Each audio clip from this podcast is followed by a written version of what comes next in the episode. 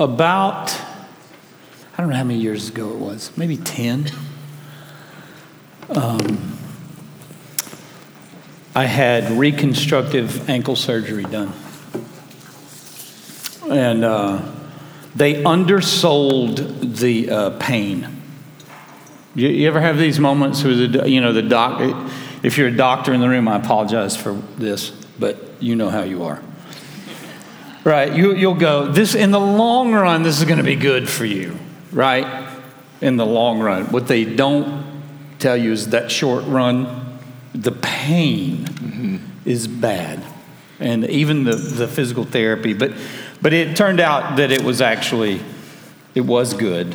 Uh, but in the short term, it did not seem good. Um, you have experience like that? Like, like people have been told you, oh, in the long run, this will be good for you.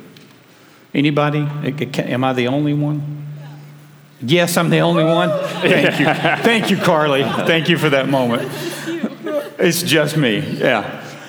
We, are actually in John 16 today. We're gonna. I was with you. I promise. Thank you, Joel.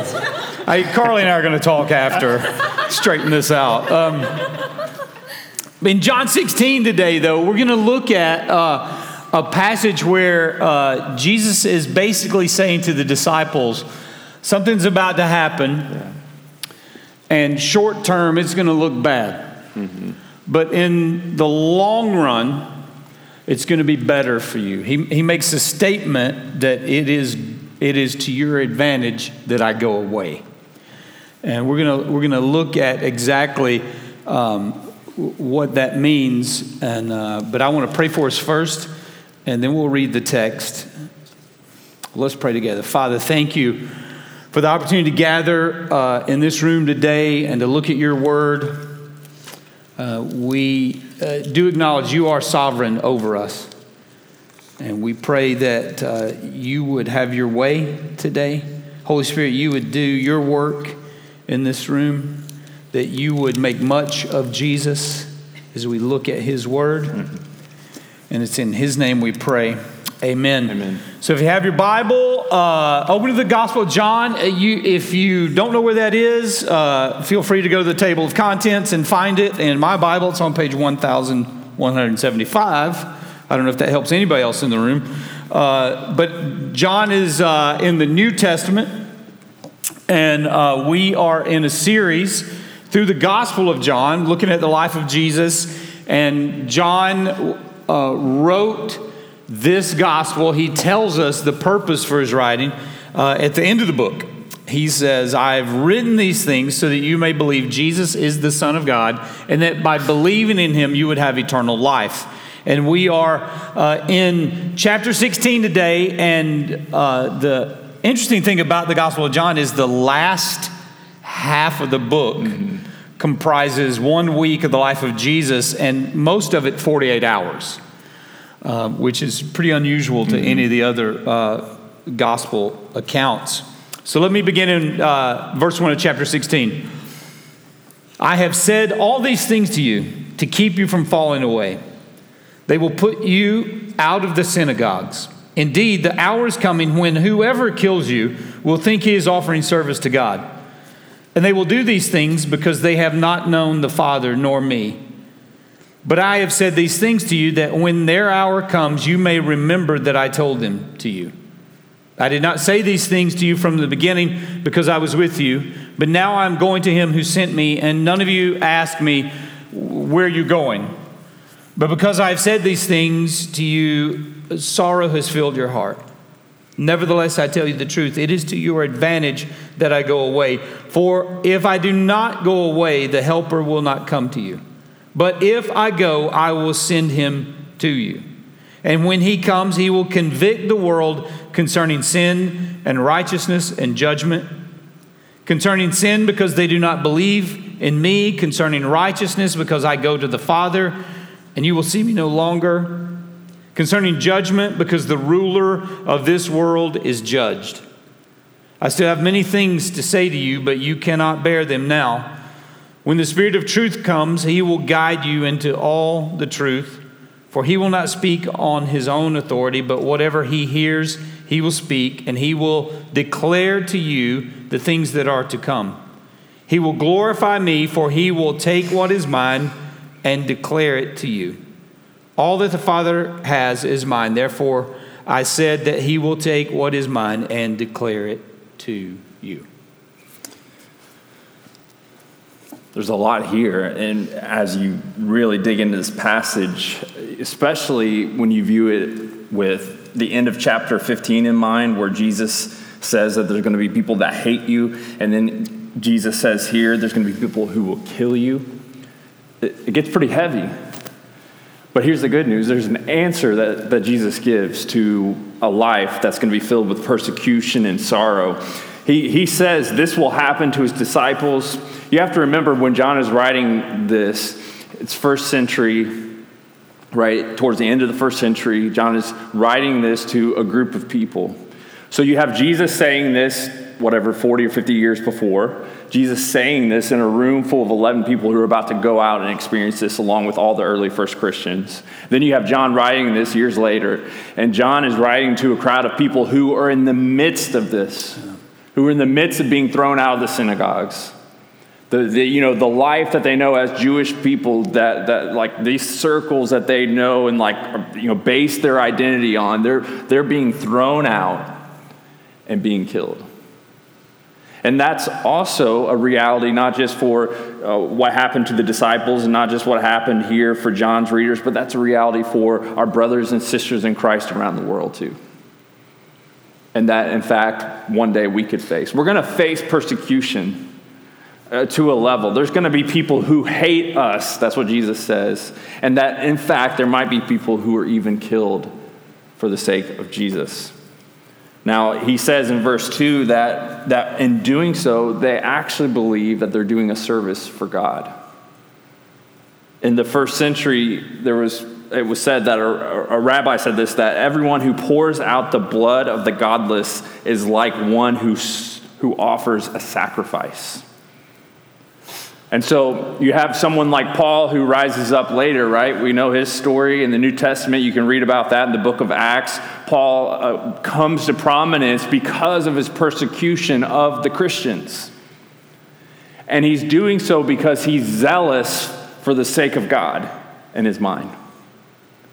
And eventually Jesus will stop him in his tracks and, and you know, like totally halt the, the road in which he's walking down there in Damascus and change his life forever. But here's what you got to know that we need to be good students of church history, mm-hmm. and we need to know that people have died for the sake of Christ. I, I came across a quote from a leader in the European church years ago, and he was reflecting on what he saw in the Western world, and he said, Look, it's so shallow and selfish when you really boil down so much of the message that people are promoting within the church. He says, it's shallow and selfish. It promises so much and demands so little. Hmm. It offers success, personal happiness, peace of mind, material prosperity, but it hardly speaks of repentance, sacrifice, self denial, holy lifestyle, and willingness to die for Christ. You can go back in church history, go back to the uh, 14th century, and you have uh, someone by the name of John Wycliffe face extreme persecution at the hands of the, of the church because he said, Look, the Bible needs to be in the language that people understand. He was a big proponent of that. He helped bring about the Reformation before Martin Luther brought it uh, 100 years later. And so he was, he was saying, look, this needs to happen. Then came along another guy who, who knew about Wycliffe. His name was John Huss. He's from what is now this, the Czech Republic. He was a pastor. He was doing this reforming work. He was speaking out. He was saying, look, the church cannot forgive you. Only God can forgive you. The Bible is the final authority.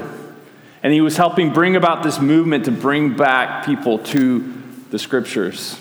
And because of that, he was tried. He was brought before uh, a, a, group of jurors, and, and they sentenced him to death by fire.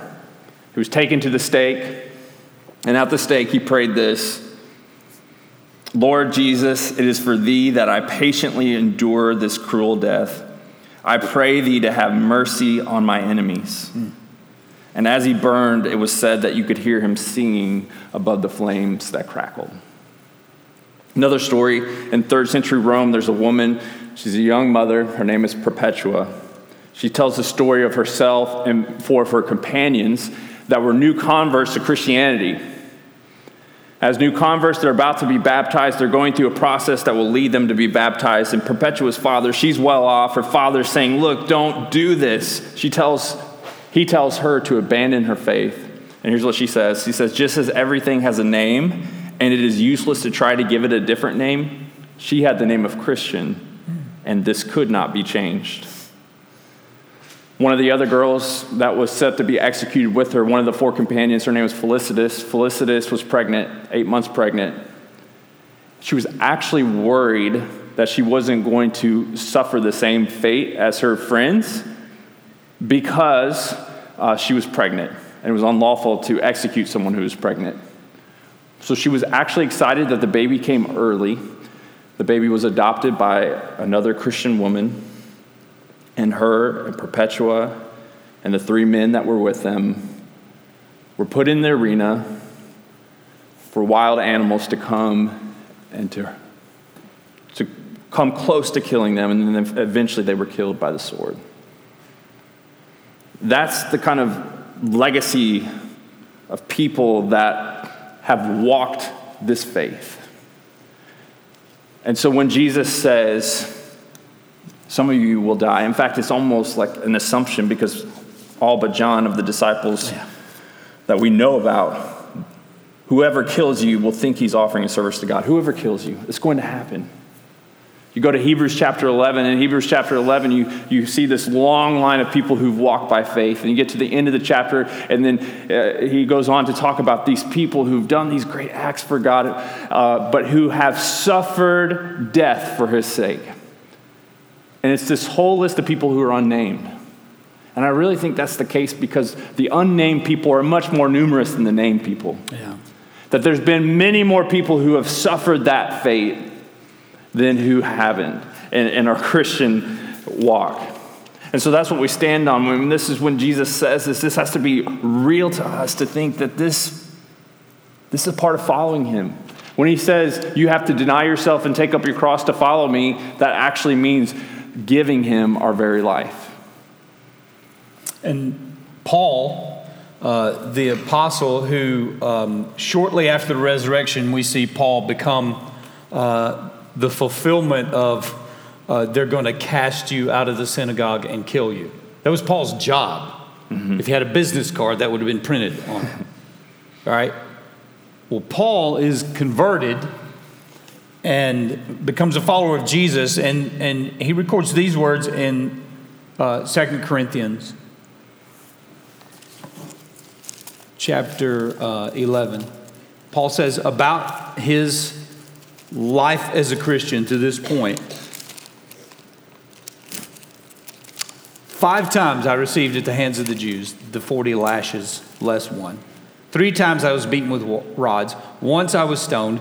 Uh, three times I was shipwrecked. A night and a day I was adrift at sea, on frequent journeys, in danger from rivers, danger from robbers, danger from my own people, danger from Gentiles, danger in the city, danger in the wilderness, danger at sea, danger from false brothers, in toil and hardship through many sleepless nights, in hunger and in thirst, often without food, in cold and exposure.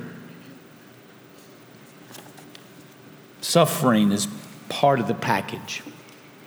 Paul even wrote to the Philippians.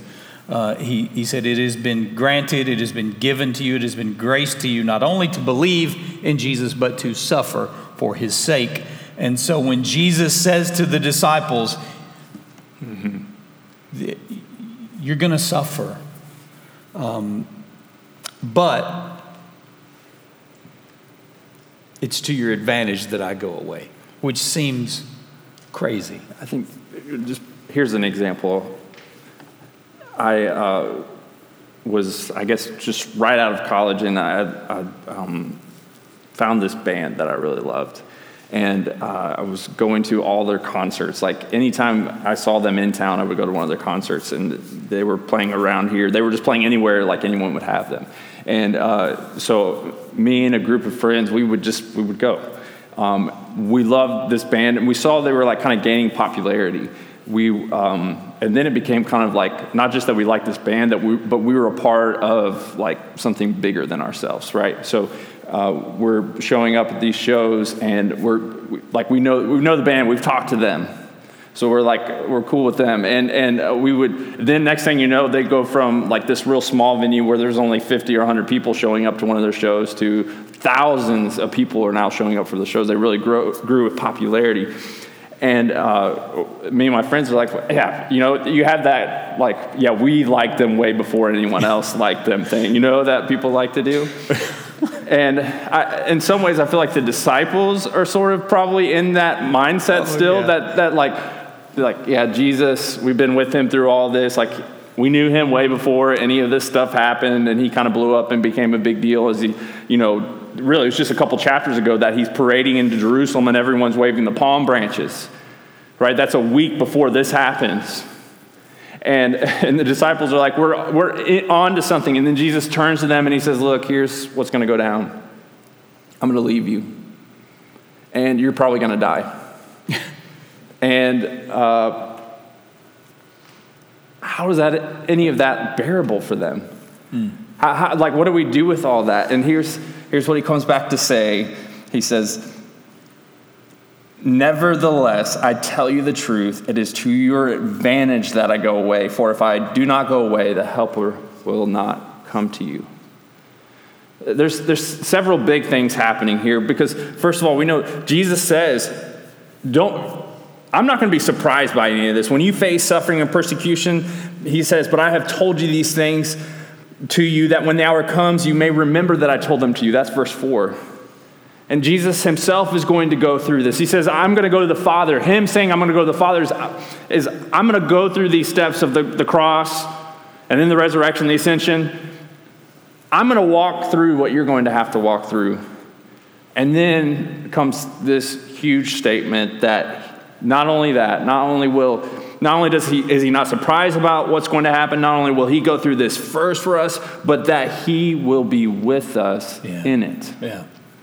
And, and you might think, so if, so if you're new to the story of Christianity or just reading it for the first time, um, you think, well, Jesus is about to die and go away. That ends the movement, right? Once the leader's gone, the movement's dead, right? So why in the world would they continue to torture and kill and kick his followers out because he's gone? Well, I'm glad you asked. Uh, the Holy Spirit, the helper that he is sending, uh, if you have been with us, you know that we've seen so far that this helper, this advocate, this counselor is the defender, right, of uh, Christians. But now we're going to see this this simultaneous role that he is the prosecutor as well. And the Holy Spirit is going to bring about uh, this kicked out of the synagogue and they will kill you mm-hmm. because the Holy Spirit, this is what Jesus says the Holy Spirit is going to do. When he comes, he will convict the world concerning sin and righteousness and judgment. Um, that word convict there is, uh, means to be, uh, he will prove wrong. It's actually used in John uh, 3, uh, verse 20, where he says uh, they are exposed. So the Holy Spirit is going to expose where the world is wrong in relation to uh, sin, righteousness, and judgment. And uh, you were saying uh, this morning, the, the world really does not like that. We don't want to yeah. be told. Yeah, when you think about those, those three things in which the Holy Spirit works against the world, is first of all, He tells us what's wrong. Right. No one wants to be told what's wrong. Then He says, here's what's right. No one wants to be told what to do. And then He says, and I will convict them by judgment. I will expose them to the judgment of God, and no one wants to be judged.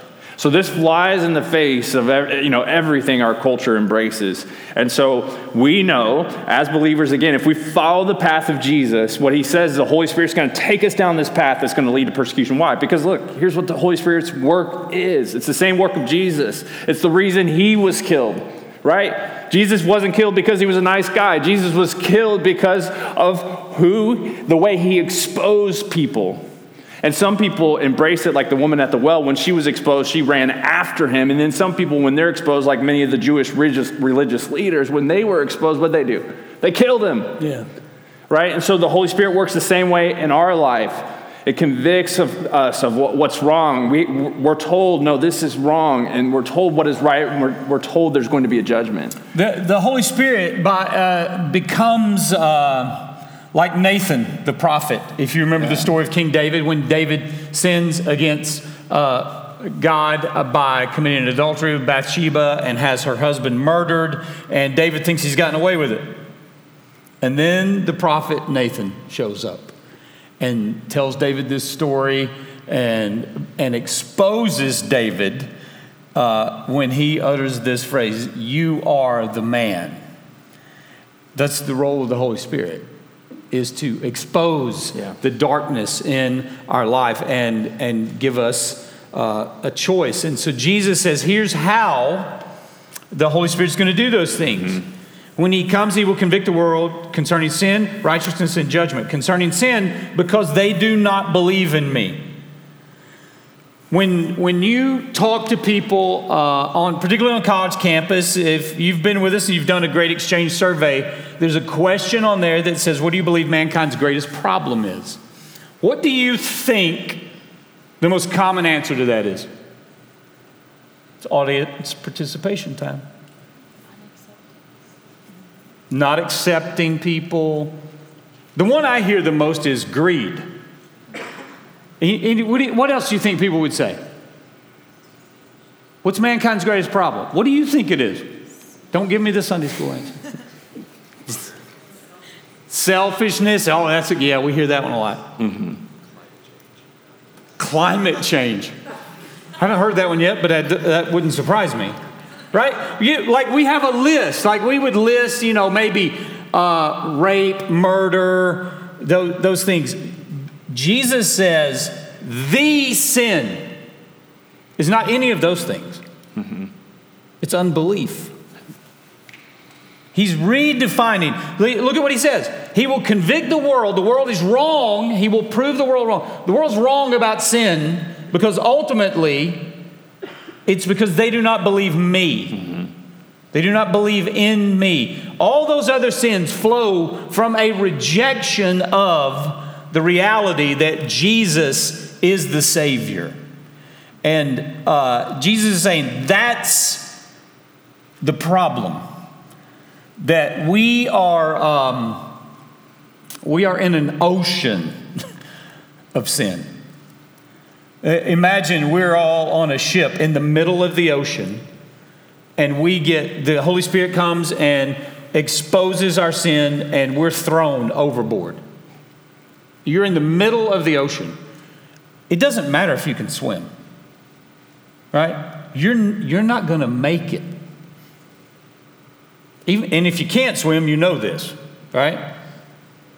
But what happens is we're thrown in this ocean of sin, and Jesus, the life preserver, is there. The question is when the Holy Spirit convicts of that sin, are you going to grab the life preserver or are you going to try to swim? That, that's the, he will convict the world concerning sin. Concerning righteousness, because I go to the Father and you will see me no longer. Now that sounds a little, what, what does that mean? Like, how does him going to the Father convicting the world of righteousness? Well, the, the, the reality is there's a standard, right? The word righteous just means right.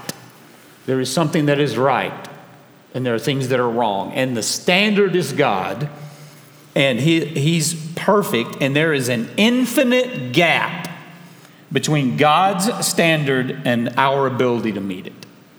We, we can't bridge that gap. And Jesus is about to be tried, found guilty, and crucified. He's about to be declared unrighteous. Mm-hmm. Think about that, right? And so it looks like the world's won. The world is saying this man's a, he's crazy, he's blaspheming. You, you know, you've been with us, you know. he's condemned, taken, and killed. He's assumed unrighteous. The resurrection is the vindication that Jesus is righteous. Mm-hmm. That he flips it all on his head, and everything that they thought about Jesus, Jesus saying, No, the, these leaders, these religious zealots, they are the unrighteous ones. In fact, um, Peter says this in uh, 1 Peter Christ also suffered, 1 Peter chapter 3, verse 18. Christ also suffered once for sins, the righteous for the unrighteous, that he might bring us to God, being put to death in the flesh, but being made alive in the spirit. So Jesus is saying to them, the Holy Spirit's going to come, the Holy Spirit's going to convict of uh, unrighteousness because I'm going to the Father. I'm going to prove I am righteous and that the world is wrong. And then the third uh, way the Holy Spirit is going to convict is concerning judgment. Like it appears, it's going to appear to the disciples momentarily that the enemy has won, that the world has won. It's going to go dark. He's going to be put in a tomb. They're going to scatter. Mm-hmm. Jesus says in verse 11, the ruler of this world is judged. This is what it means that, that the enemy of Jesus, Satan, has been decisively condemned and judged. And his ultimate weapon, death, has just been tossed aside. And, and Paul, I love what Paul says about what's happened uh, at the cross. Colossians 2 he says this. Uh, I'm, I'm just going to pick up in verse 12. He says, Having been buried with him in baptism, which you were also raised with him through faith in the powerful working of God, who raised him from the dead. So the resurrection is the key to all of this. And you, who were dead in your trespasses and uncircumcision of your flesh, God made alive together with him, having forgiven us all our trespasses. Listen, by canceling the record of debt that stood against us with its legal demands. This he set aside, nailing it to the cross. He disarmed the rulers and authorities, the prince of this world. He disarmed and put them to open shame by triumphing over them. He publicly humiliates mm-hmm. Satan, right? It's like the greatest come from behind victory ever. He's in the tomb. It looks like it's over. Not only does he come back to win, he runs the score up. Right? Death has been defeated, the enemy is crushed, and Jesus says the Holy Spirit is going to come and convict the world in those three ways. Yeah. So think about it like this, all right? Uh, I sometimes play this game called Mafia. It's like a little party game. Anybody play that game, right? And uh, so you get assigned roles in this game, and there's like the Mafia, the bad guys. And if you're the bad guys in the game, you take out literally people in the game uh, that are playing, and then everyone else's job is to try to figure out who's been the ones taking everyone out.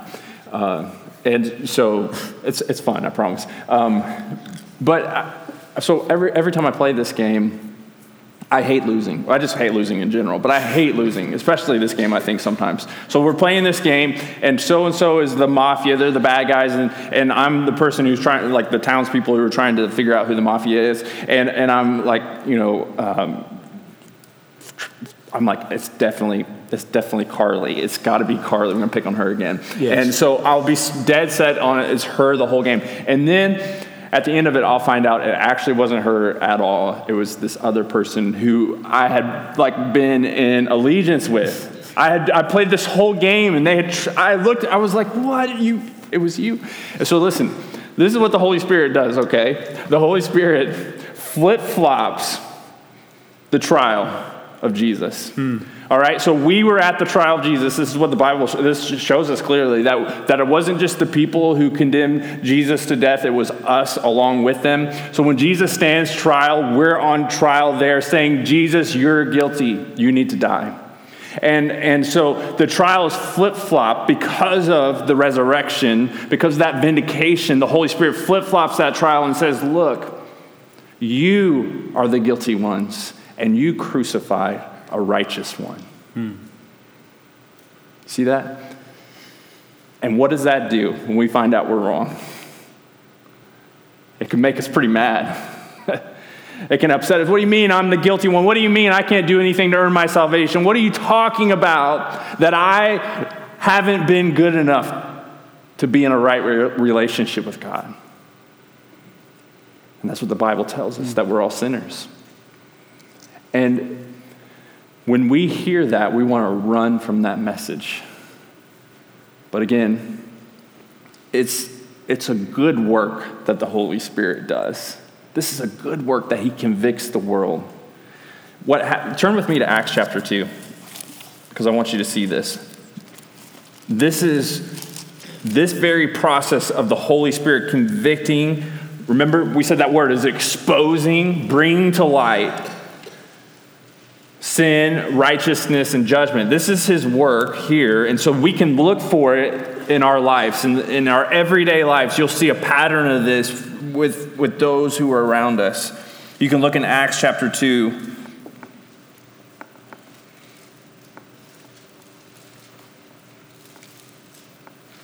Verse 22, we'll start there. Men of Israel, hear these words. Jesus of Nazareth, a man attested to you by God with mighty works and wonders and signs that God did through him in your midst, as you yourselves know. Hmm. The Gospel of John takes us through these mighty signs from Jesus, right? Remember the man who was, who was blind? Jesus heals him. And what did the Pharisees do? They say, No, couldn't have been, couldn't have been a good one here. I, I don't think he did this right, the right way. Uh, we're going to kick him out of the synagogue. He says, with these mighty works and wonders and signs that God did through him in your midst, as you yourselves know, this Jesus, he was delivered up according to the definite plan and foreknowledge of God. You crucified and killed by the hands of lawless men. God raised him up, loosing the pangs of death because it was not possible for him to be held by it. Hmm. And skip down to verse 37. Now, when they heard this, they were cut to the heart. That's the work of the Holy Spirit. They were exposed. They were exposed. Yeah. You, you see the work of the Holy Spirit there in Acts chapter 2. You've, you've saw it in your own life mm-hmm. if you're a follower of Jesus. Yeah. And that's why when Jesus says, it's your, to your advantage if I go, right? He, he, he uh, says in the last few verses here of our text this morning, um, the Spirit's going to come. He's going to guide you into all truth. He's not going to speak on his own authority. Basically, the role Jesus had on earth, the Holy Spirit has the same role. Remember, Jesus said, I don't speak on my authority, only what I hear, I say. He said, the, the Holy Spirit's going to do the same thing. In fact, if you go to John 9, which Joel just uh, mentioned it, the, the man born blind, Jesus, you remember there's this crazy trial where they're asking these guy, this guy all these questions, and he's putting together slowly who Jesus is. Verse 35 of John 9. Jesus heard they had cast him out. What Jesus just tell the disciples they were going to do? They're going to cast you out, they're going to kick you out of the synagogue.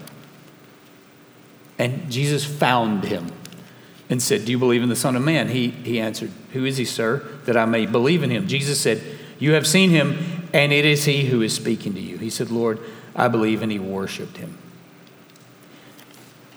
So, the role of Jesus in the life of this one guy is the role the Holy Spirit can play in the life of every human being. Mm-hmm. It's to our advantage because if Jesus stays here, one man can't work their way around to what's the population now? Seven billion people.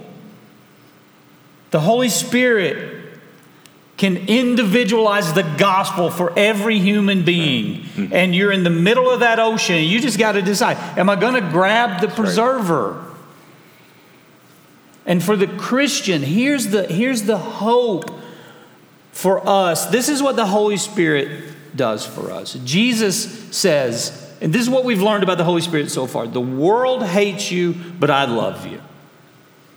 The world is your enemy, but I am your friend. The world gives you trouble and anxiety, but I give you peace. The world will cause sorrow, but I give you joy. The world may kill, but I give eternal life. And that is the work of the Holy Spirit in the, in, in the world. For the unbeliever and for the believer, the Holy Spirit does the same thing in our lives.